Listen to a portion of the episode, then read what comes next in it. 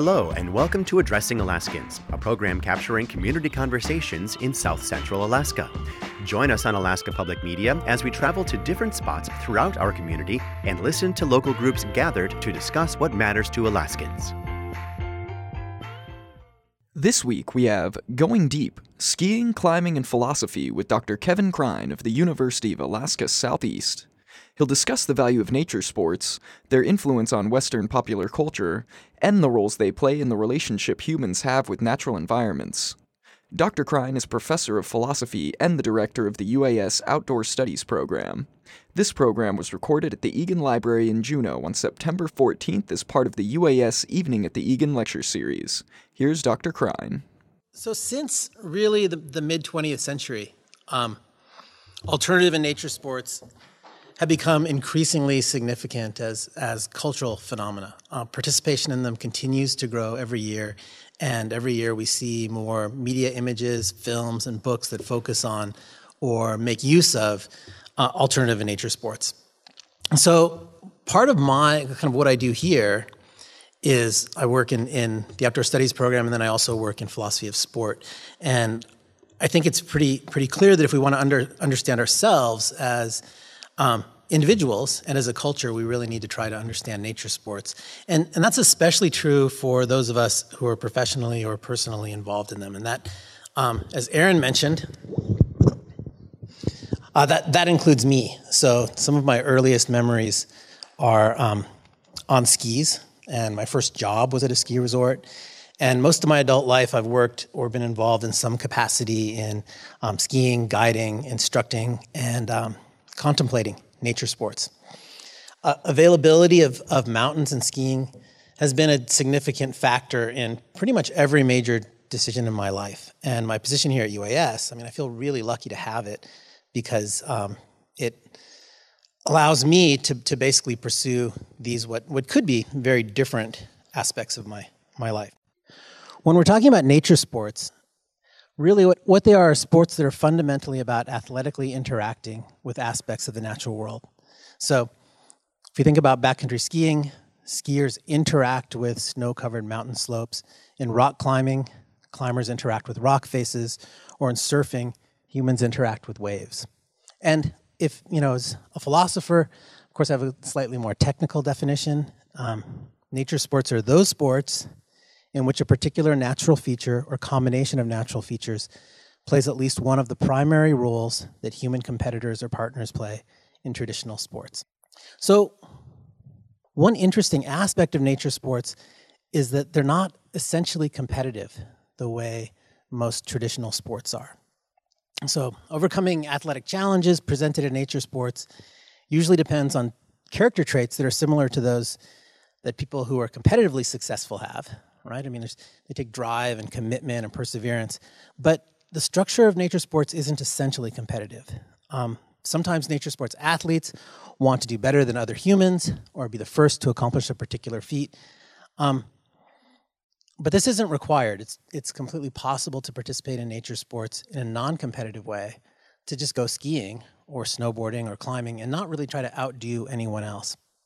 And um, this is important and it's it's part of what makes nature sports a kind of alternative sport, right? They all, they offer a different way or an alternative way of being an athlete than traditional sports do, and for a lot of people, this is um, very attractive. And and this this isn't really a new idea. Um, so, the ancient Stoic philosopher Epictetus was offered advice that people should consider if they were thinking about trying to be a competitor in the Olympic Games, right? He's like, so if you're as an athlete, you have to conform to rules, submit to a diet, refrain from dainties, exercise your body whether you choose it or not at a stand, at a stated hour in the heat and cold, right? You can't drink cold water, you can't even drink wine. In a word, you must give yourself up to your master as a physician. And then in combat, you might be thrown into a ditch. You might dislocate your arm. You might be whipped. And after all, you might lose. So, anyway, you know, I, don't think competitive sports are always as bad as all that.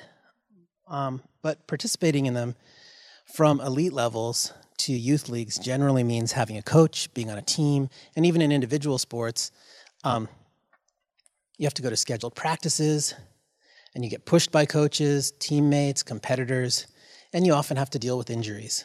Parents and coaches often think about um, traditional sports as ways of building character, of developing upstanding citizens, and this is generally through kind of a cultivation of mental toughness or loyalty and the ability to work hard. And you can see, I guess, pointing that type of thing out, you can see why people might want an alternative way to be an athlete. Um, I'm going to talk about that a little bit more.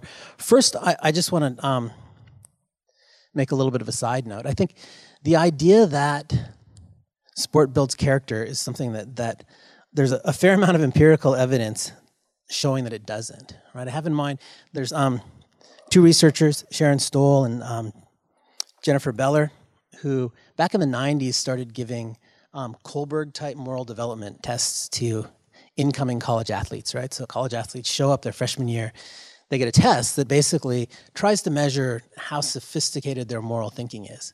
And what they found um, is that, well, in the case of most students, right, their control groups, as students progress through their university career, they become better and better at moral thinking. They think in more sophisticated ways about ethical problems.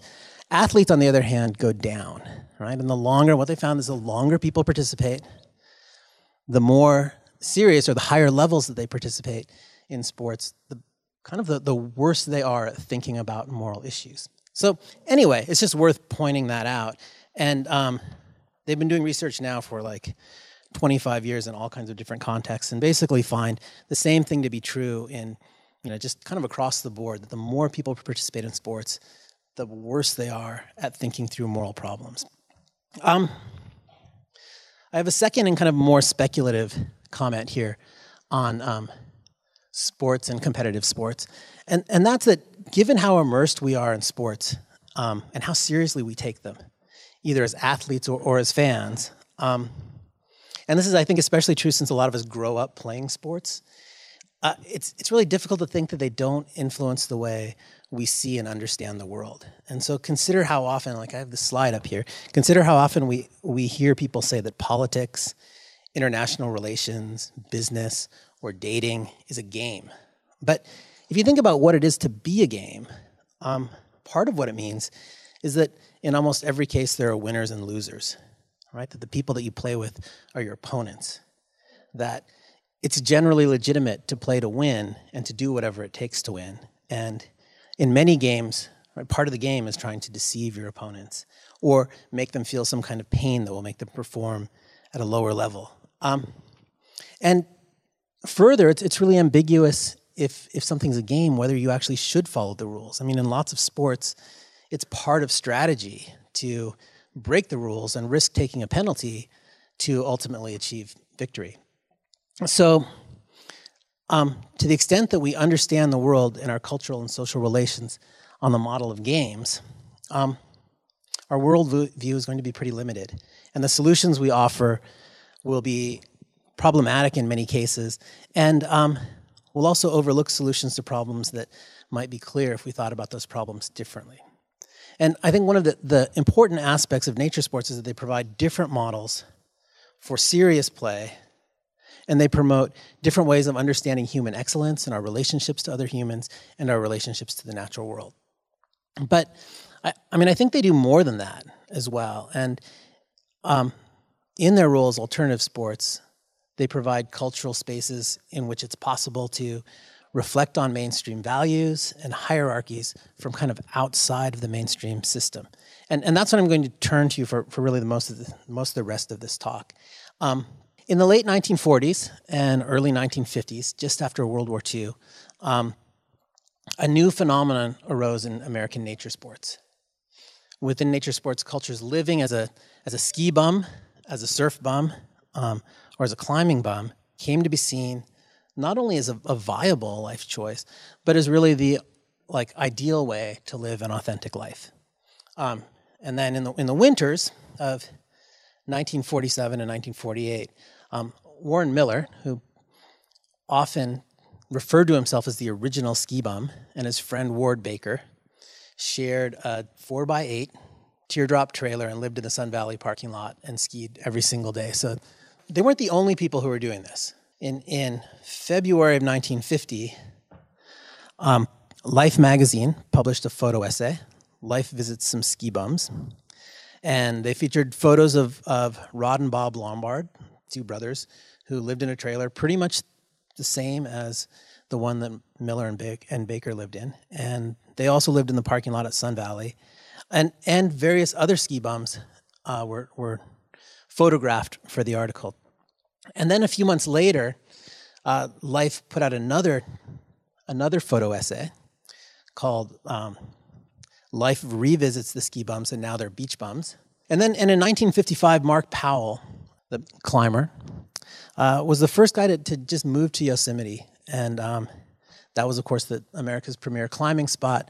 And in two years, he was pretty much recognized as the, the best climber in, in the valley. And um, Chuck Pratt, another climber of the era, who's you know really well known, said said of Powell that he showed us all that climbing can be a way of life and a basis for a philosophy. And that's that's a new thing. People hadn't been really saying those types of things before.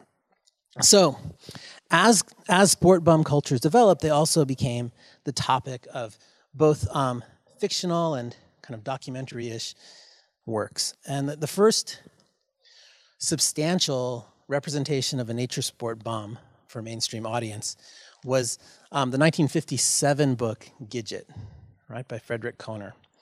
Um, it was a bestseller. It was huge. And in 1959, they made a film. It was a hit film. Uh, Kohner ended up writing seven additional Gidget novels after that. And um, two more films were made. A film series or, TV series was made with Sally Field later on. And um, yeah, it's usually people when they, they talk about Gidget see it as a kind of as being really instrumental in turning surfing from this kind of small niche activity in California to to a sport that you know basically gets blamed for overcrowding the beaches because it made surfing so popular. Um, and I'll say a little bit more about that. Gidget is an account of Kohner's daughter, Kathy Kohner, um, and her experiences surfing in Malibu over the summer of 1956. So the plot, she's 15 years old, or the character in the book is 15 years old, and it's really about her discovering of American surf culture, but also coming of age, struggle for acceptance with the group, and teenage romantic interests. Um, most of that is not really particularly relevant to what, what I'm going to talk about for the rest of the night, but the part that is, is that there's one guy in the book, um, the, the leader of the, the group of surfers, who goes by the name of Kahuna, um, who gets used as kind of an example and spokesperson person for the um, surf bum culture. So Kahuna was actually inspired by a guy named Terry Tubesteak Tracy, um, he built he was a, he built a little shack. He built a little shack on the beach in Malibu, just out of discarded lumber and palm fronds that were sitting around, and um, moved in. And he lived there during the summers of 1956 and 57. And as he's represented, as the character is represented in the book, he explicitly rejects social expectations of having a work and having, of having a job, having a family, and instead he pursues surfing full time, and that's all that he pursues.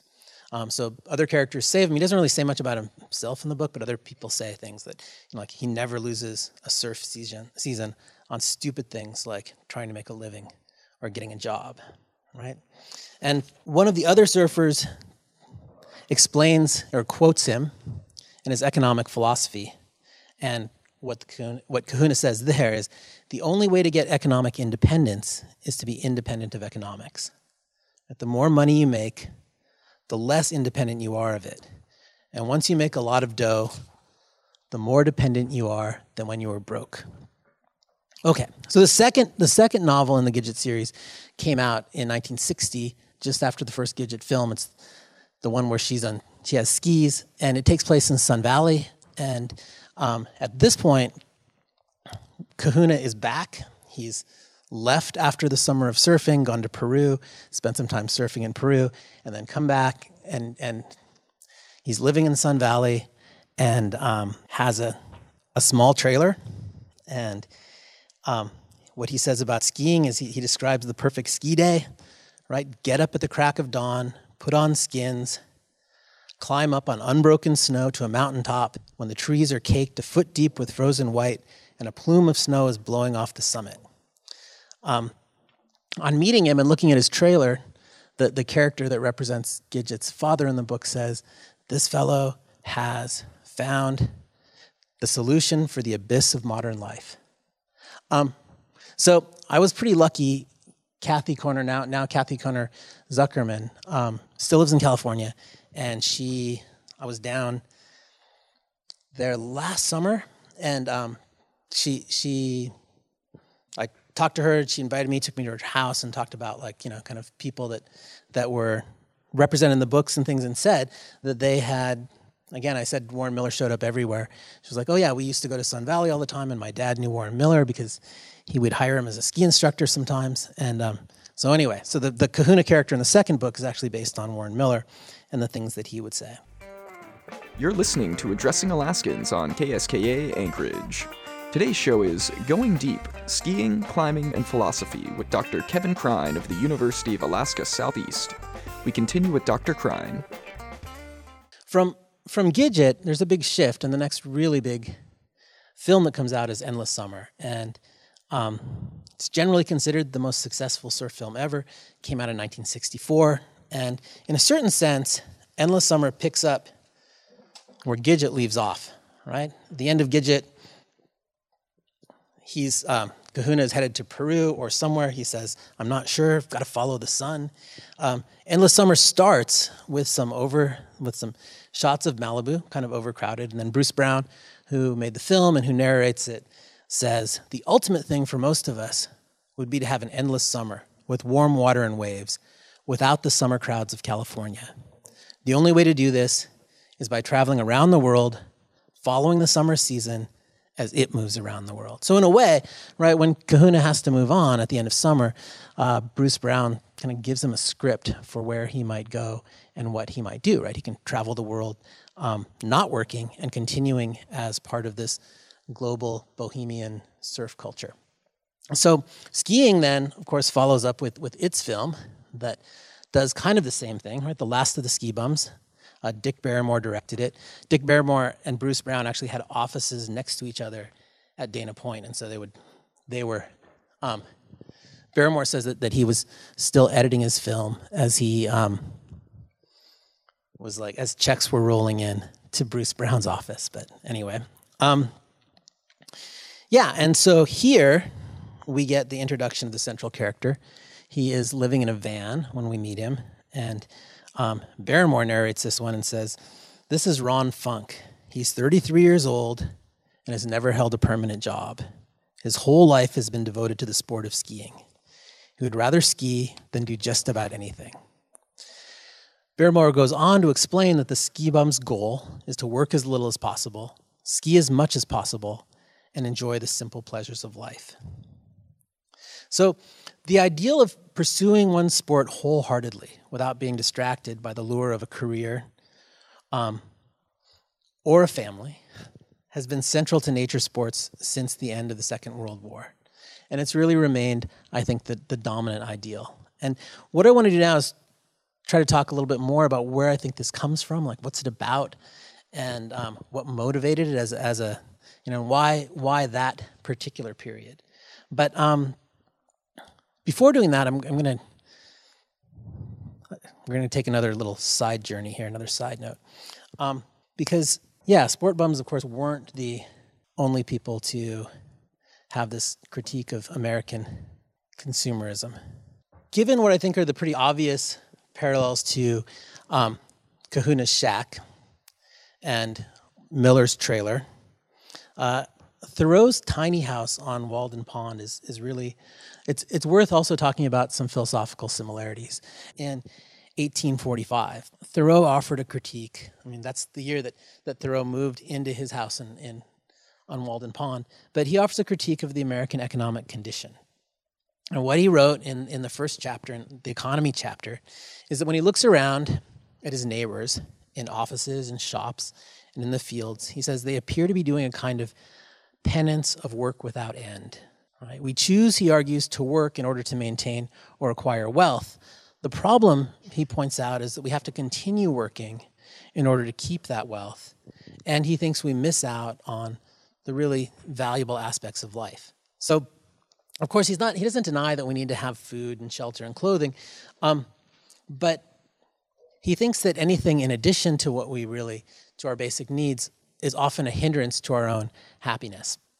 The, the problem, he says, is that the economic system isn't designed for the good of each individual, but rather for the profit of larger entities. So, for example, he says of clothing manufacturing, right, that um, as far as I've heard and observed, the principal object is not that mankind may be well and honestly clad, but unquestionably that the corporations may be enriched.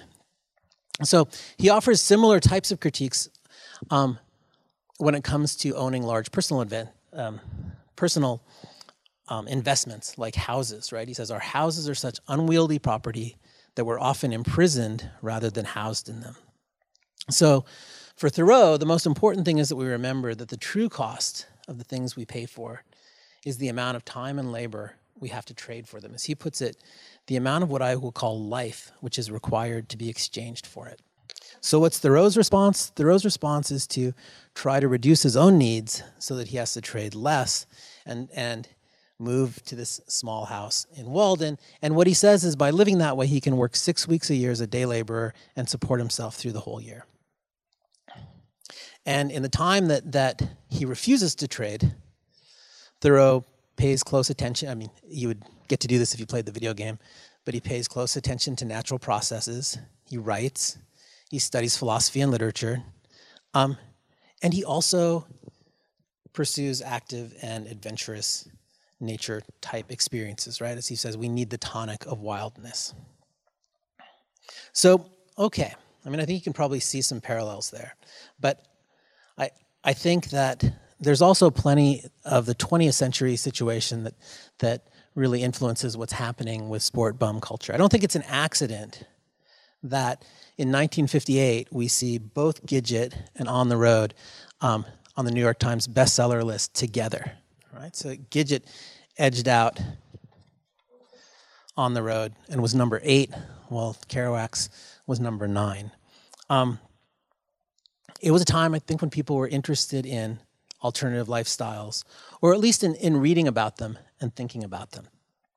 Uh, one of the things that we find is that the, the idea of freedom is really central to popular discourse surrounding nature sports, and that was true in the 50s as well as it is now. Um, in commenting on the area, Warren Miller says, you know, a lot of people hit the road then. It was almost a badge of honor not to be locked into the nine to five. The words freedom and ski bumps are inextricably intertwined. Right? So in, in one sense, post-war America was, was very free. Right? The fact that somebody could adopt a life of a, of a beat poet or of a sport bum is, is evidence of that, right? You could just do that and nobody would actually stop you. But there's also this claim that there wasn't a lot of freedom. And I think what the way to understand that um, is that there's a pretty narrow breadth of options that were considered normal. So if one were to remain in, in mainstream culture, one's options were pretty limited. And stepping outside of those roles entailed a fairly significant rejection of cultural expectations. In part, I think this is the result of the scale of events that occurred during the first half of the 20th century. The, the two world wars required that as many people as possible work together toward the same goal. Right? This required that organization, regimentation, and little tolerance for anything that stepped outside of what was expected. This time period also saw an industrialized American economy that was growing, and there was more and more of a movement toward corporatization and, and big business. And this required, again, that the individual do his or her part in working toward the success of the whole. And in these kind of large systems, any particular position can be filled by any number of people. So there's also this sense that one's value as an individual um, is going away or getting lost. And finally, I mean, I think it's it's important to remember that the, the Cold War war and the threat of communism really led to a suspicion of anybody who wasn't working toward the success of the American economy and way of life.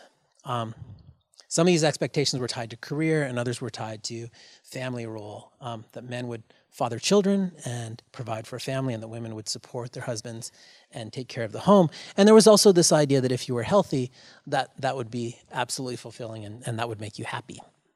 Um, during the war, it seems like there was this expectation that once it was over, once the ideology of, of freedom and democracy was firmly established, um, the sacrifices that were being made would bring about or perhaps allow the return to a social order in which everyone would feel secure and content.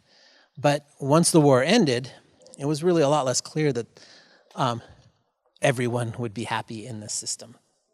Um, literature, right? If you look at like Arthur Miller's Death of a Salesman or Sloan Wilson's Man in the Gray Flannel Suit, really reflect that kind of anxiety about whether or not um, people whether or not doing doing the right thing or following the expected course would actually lead to fulfillment and happiness. As well in, in, in Europe, and I mean, in Europe, I think a little bit earlier, but by this time period, existential ideas were really making their way to America and becoming part of popular culture. So there was um, fear that um, there would be no actual kind of meaningful grounding of any type of life path and and I think this this comes out in the literature of the period as well. So, um, Krista Comer, who, who wrote this book, Surfer Girls in the New World Order, I think is, is there's a copy here in the library if anybody wants to read it. It's excellent. But what she says about endless summer is like the search for the endless summer went hand in hand with a search to live a non-consumerist and post-national everyday life. The collective dream invented in the endless summer was as much about American domestic dissatisfaction as it was about the world on the larger canvas of the world, that discontent finally had some chance of resolution. So, you know, choosing to live as a sport bum with few ob- obligations and a stress on one's individual preferences provided a fairly straightforward life that one could step into if one chose. It was a lifestyle that provided an opportunity to live simply and deliberately while providing rewarding goals. The pursuit of elegance and grace in nature sport involves the continual refinement of bodily knowledge, the continual study of natural features, and intimate reactions with those features. So, you know, Thoreau, Thoreau claimed that what we really want is not something to do, or not something to do with, as in having stuff, but something to do, or rather something to be. And nature sports lifestyles, I think, give one both something to do and something to be. This is Addressing Alaskans on KSKA Anchorage. Today's show is Going Deep Skiing, Climbing, and Philosophy with Dr. Kevin Krein of the University of Alaska Southeast. He's discussing the value of nature sports, their influence on Western popular culture, and the roles they play in the relationship humans have with natural environments. Dr. Krein is a professor of philosophy and the director of the UAS Outdoor Studies program. This program was recorded at the Egan Library in Juneau on September 14th as part of the UAS Evening at the Egan Lecture Series. We pick back up with Dr. Krein. So before wrapping up, I, I want to kind of offer a little bit of a reality check. Um, I think this is particularly important since taking part in the sport bum lifestyle remains something that that's um, kind of an ideal in, in nature sports cultures. But it's part of both Thoreau's narrative and that of the sport bum that one can drop out of consumer capitalism. Nature sports athletes often think of themselves as having stepped away from any responsibility for the negative environmental and social effects of mainstream culture. And many think of themselves as advocating for the environment simply by participating in their sport, or that because economic success isn't their goal, that um, they're advocating for social justice in some sense. I think if, if the lives of sport bums are understood as attempts to exist independently of consumer capitalist economies, most fail miserably, right? With a little, just a little bit of reflection, it's easy to see that um, in general, nature sports bums are actually supported by the cultures that that they come from. So, you know, when, when Warren Miller was living in Sun Valley parking lot and making do with very little money, he'd driven on roads in a car with a trailer. He was at a ski resort. None of this is possible without a large functioning economy in which significant resources are devoted to making such leisure activities possible. Further, nature sports require equipment, and um, most of that equipment is produced, was to a large extent in the 50s as well, in this kind of global corporate structure. And we really have to remember that there's a dark side to the success of capitalist economies, right? To a significant degree, productive success of global capitalism is based on exploitation of workers and, and the environment. In addition to, to just being part of that, the manufacture of the actual equipment that you use in most sports um, contributes to those problems right? Nature sports manufacturers, along with all other manufacturers, take advantage of lower costs of production in areas where fair wages, right, safe working conditions, and human rights are, are largely ignored. So, um, now the question is, does that mean people shouldn't participate in nature sports or, or adopt the kind of lifestyle? And, I, and I, I don't think that that follows, right? If the arguments that any life choice that benefits from global capitalism is morally problematic, there are very few other choices that do any better, right? Including working at a university, right? We're also involved in the kind of large global corporate structure. Um, it does follow, however, that, that nature sports bums should neither naively nor arrogantly assert that they're not part of the system or that they've met their social and political obligations um, simply by refusing to pursue a more lucrative career. But I think you know there's a stronger kind of point to keep in mind here, and that and that's that it's not only that that nature sports um, bums or nature sports athletes um, benefit, but that they actually benefit or, or, rely on, on the economy, but they also benefit in ways that um, other people don't have access to. So, while living as a nature sport bum doesn't often require a lot of actual cash, it does require a significant amount of cultural capital. So that Life magazine article that I mentioned a while ago, and there's a picture from it on on the right, um,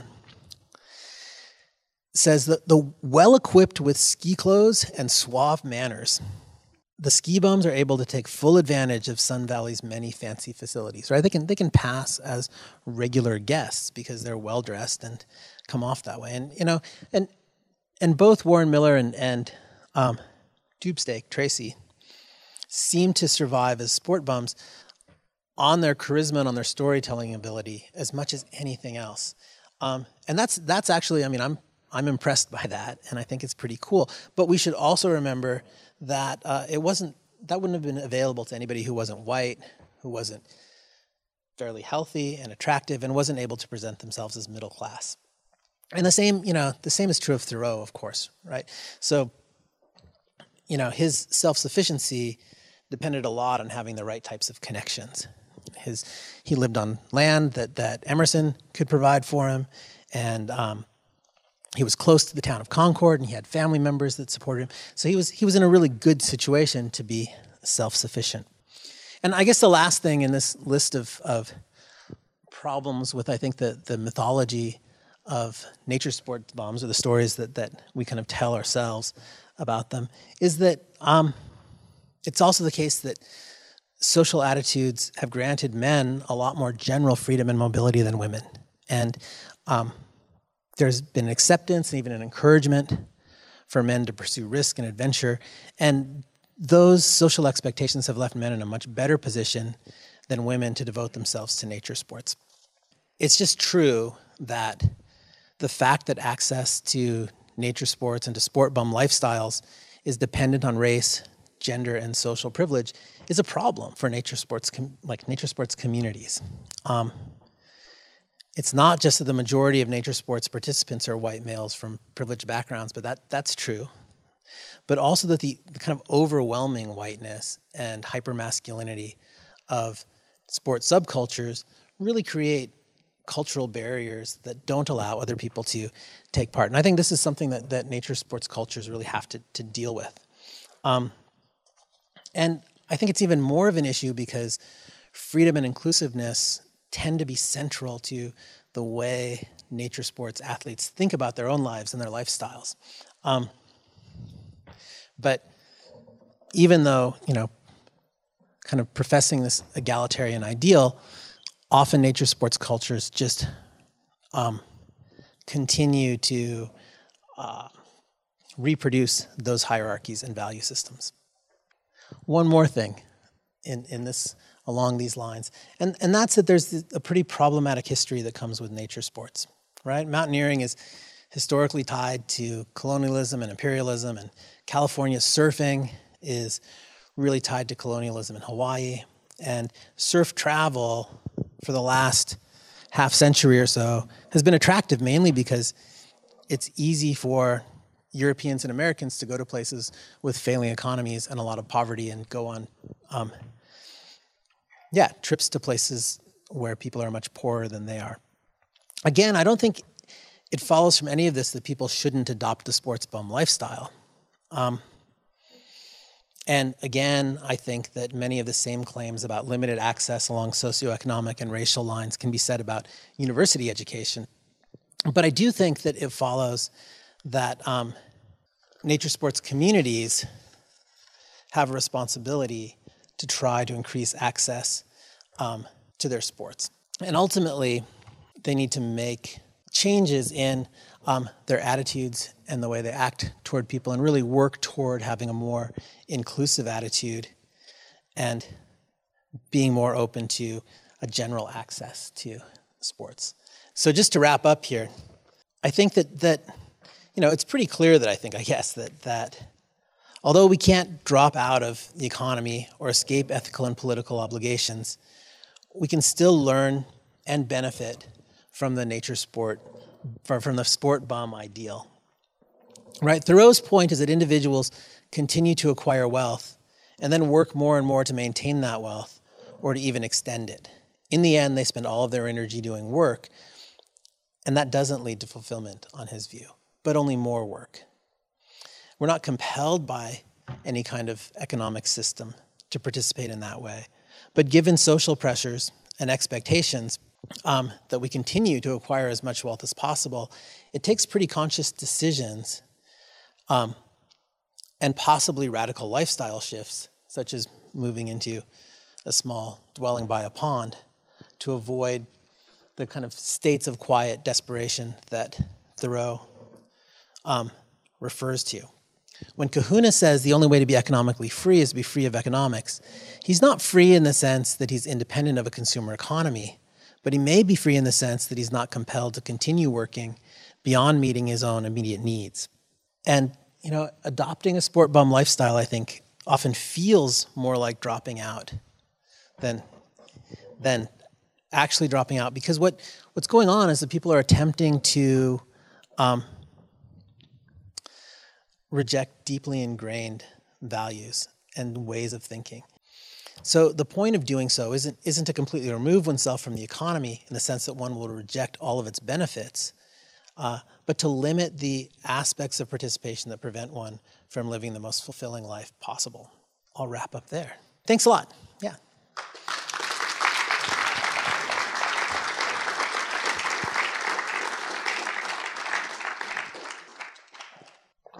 Any questions? Thank you, Kevin. That got um, a lot of us I think, my, speaking for myself anyway, thinking about, I have a lot of questions. And what it brings up is, I think, what you mentioned towards the end is, is access.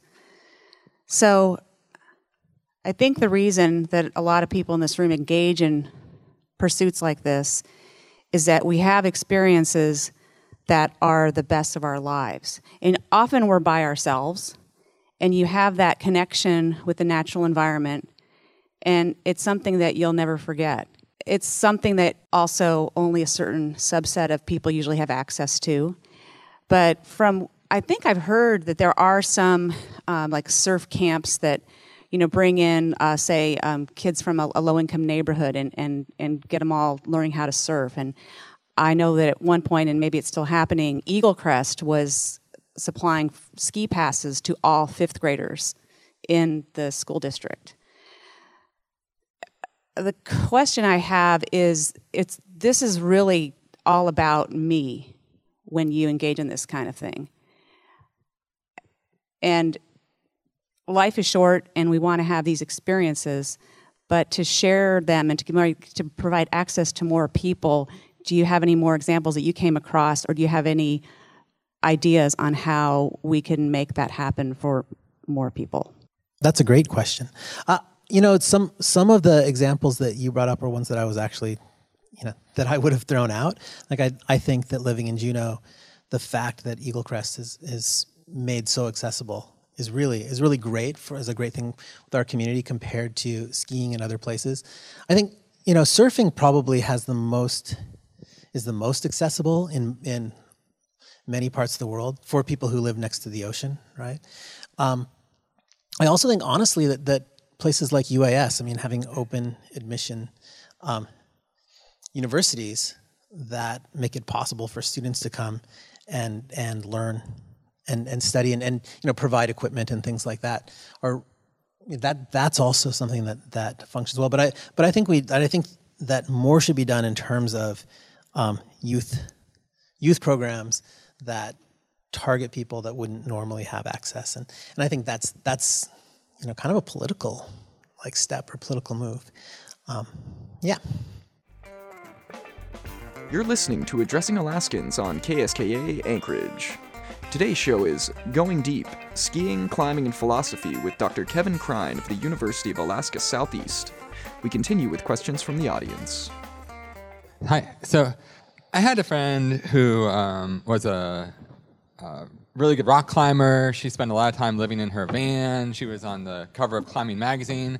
And one time she said something to me that struck with me, and I want to see what stuck with me, and I want to see what you think of it. She was talking about other kids showing up at the standard climbing areas where people live, the parking lots, um, in their new fancy Mercedes Sprinter vans and she had an old beat up van. And somehow she was denigrating them. She, she, there's something about a lack of authenticity in what they were doing because they were trust fund babies or whatever and could afford a Mercedes Sprinter van.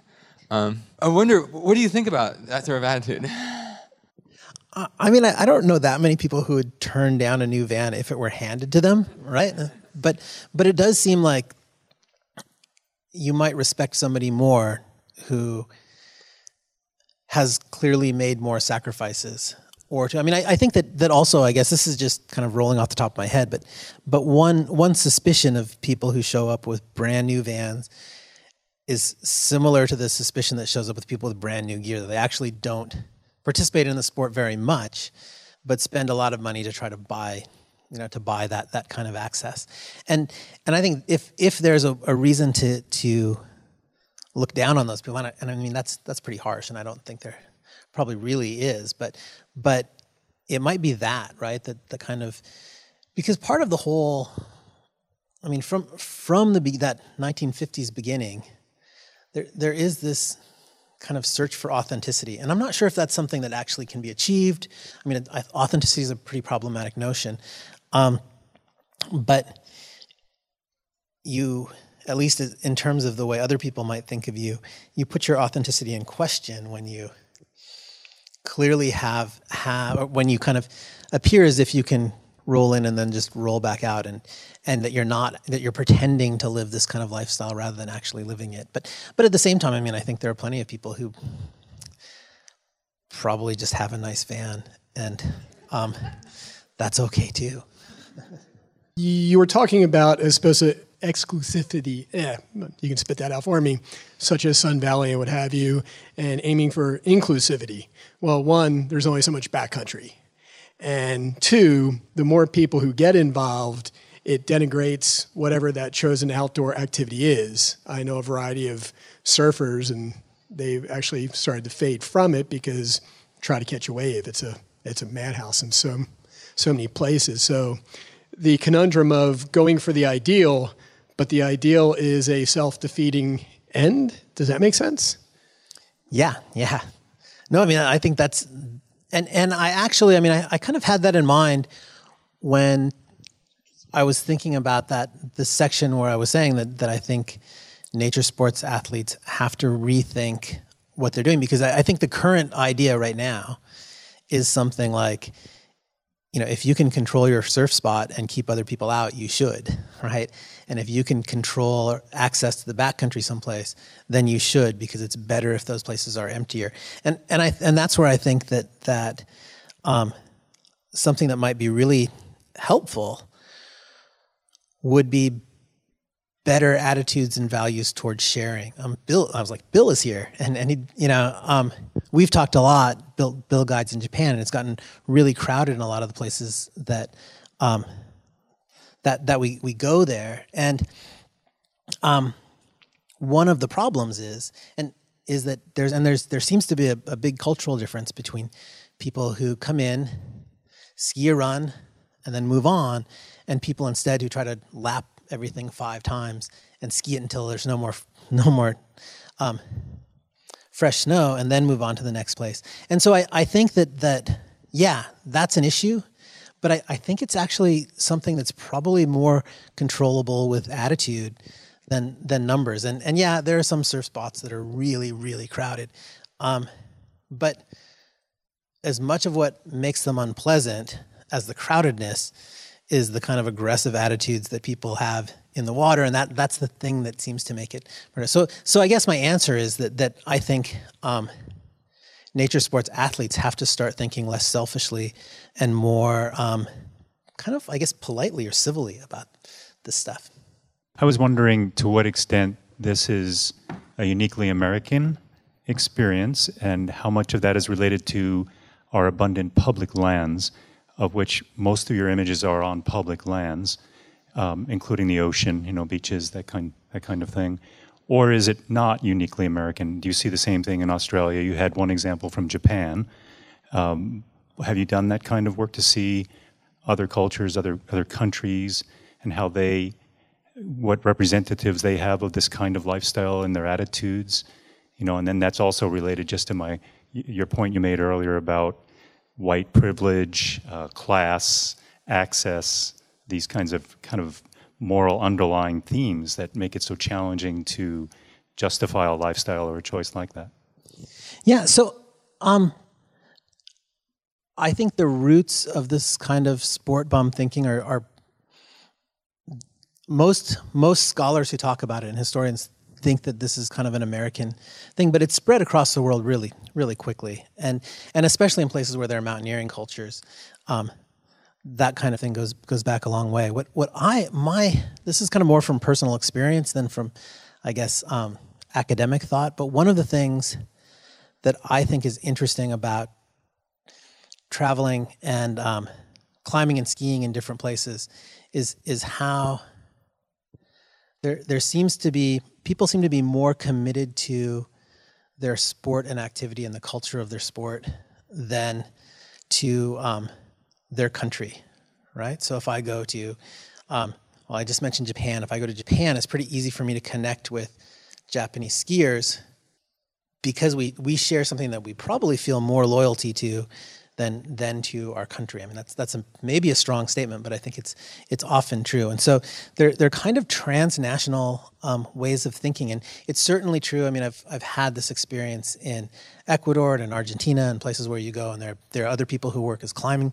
climbing guides or leaders, and then it's easy to connect with them. And a lot of them have traveled to a lot of the same places, and so there's this kind of international community that is. Um, kind of free flowing and easy. So I think that's that's a really kind of interesting and cool thing about the way these kinds of sports have developed. In in terms of, of public land, yeah, I mean, um,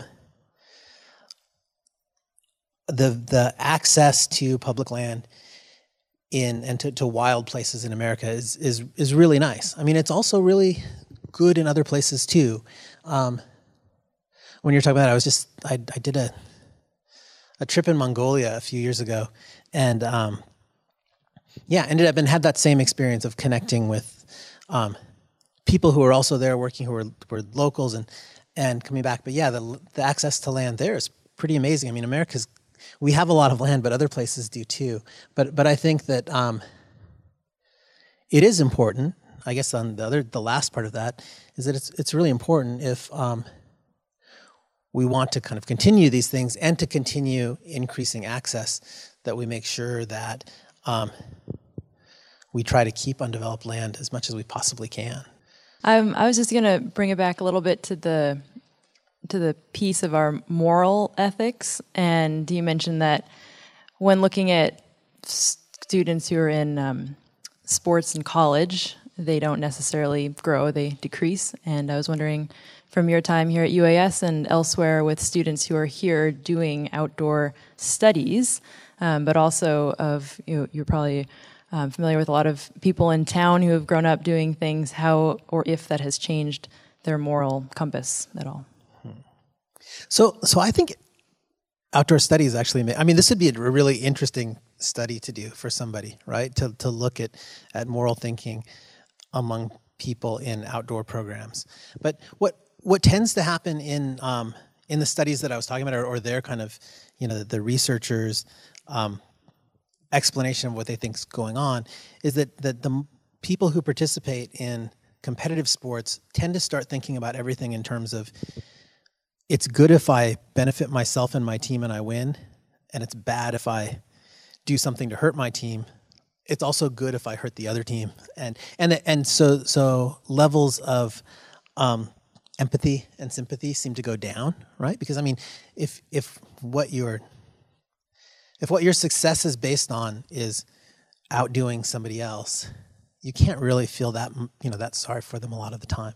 So I I I hope, um, and again, I mean, this would be an interesting empirical kind of question, but but I I hope that the type of interaction that um, students have in more outdoor programming based things would help them be would help them be better people. And and things that might help that would be I spend a lot of time in really close quarters with very different people. So, you know, students end up sharing tents for a week or two weeks at a time.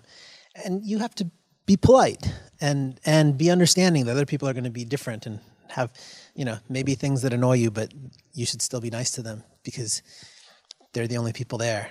Um, and so I, I, would hope that you develop habits. I, at the same time, on, on the other side of that, it it certainly isn't the case that you look around and see, um, you know, if you look at people who are serious nature sports athletes, a lot of them are jerks, right? A lot of them are, are really self-centered. A lot of them are really, and and and maybe that has to do with things like just focus and goal orientedness. But I but I also think that's something that that isn't ideal in that whole lifestyle. That that's the kind of thing that that um, maybe one reason that people should be more reflective about kind of how they go about the activities they do.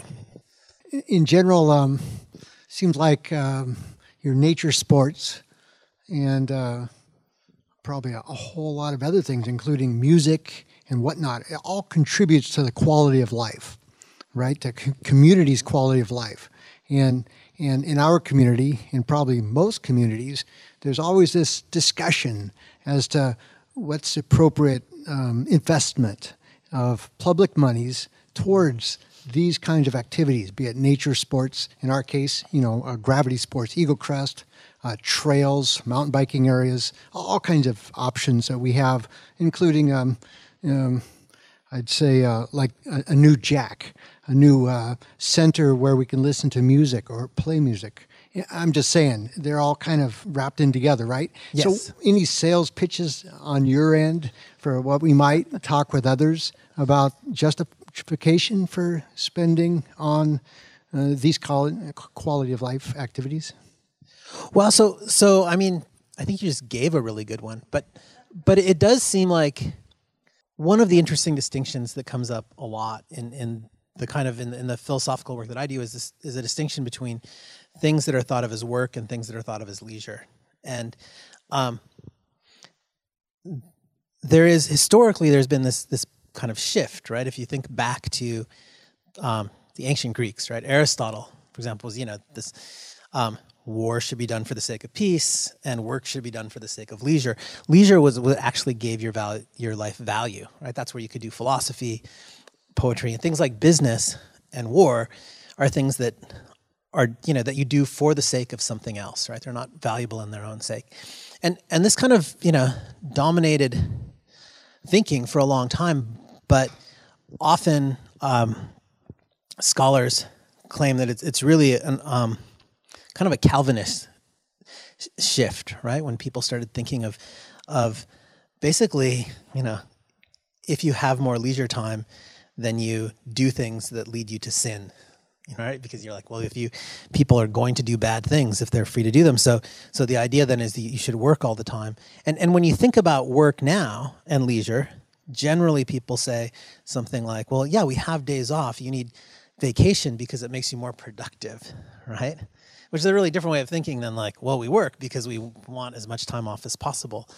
Um, and and I think that I mean to come back to your question, I think that as a culture, um, we would do much better if we started to value leisure more. I mean, I, of course, I'm in an odd situation, right? Because my whole work life in every capacity is um, what most people would consider leisure, right? I, I, read books, I sit around and write things, I go skiing and take other people and do that. And and, and um, one time there, there was actually a dean here.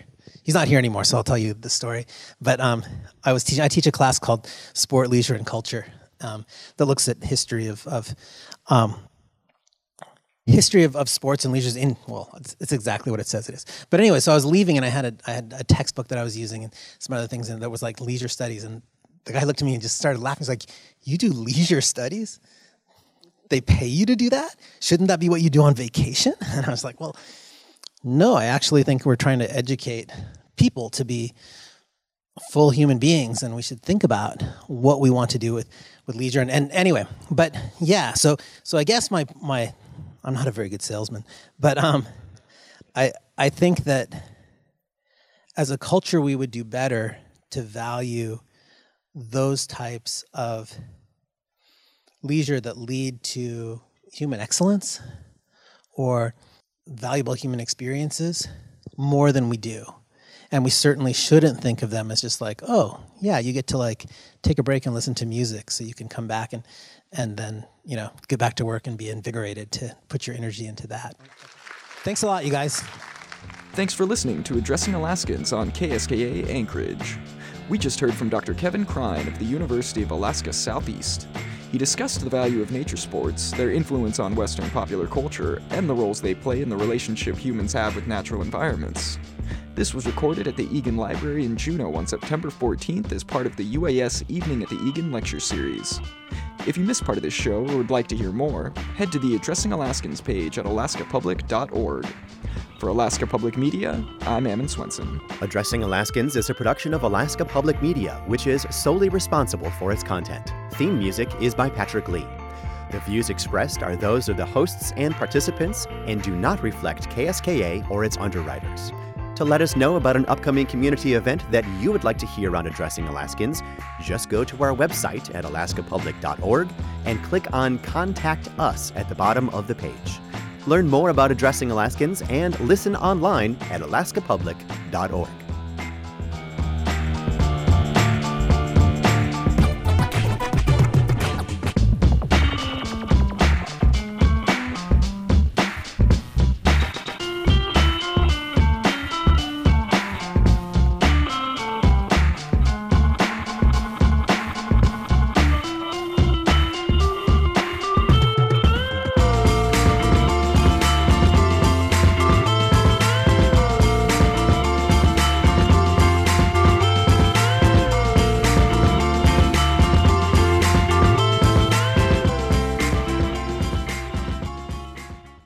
Life informed. This is Alaska Public Media.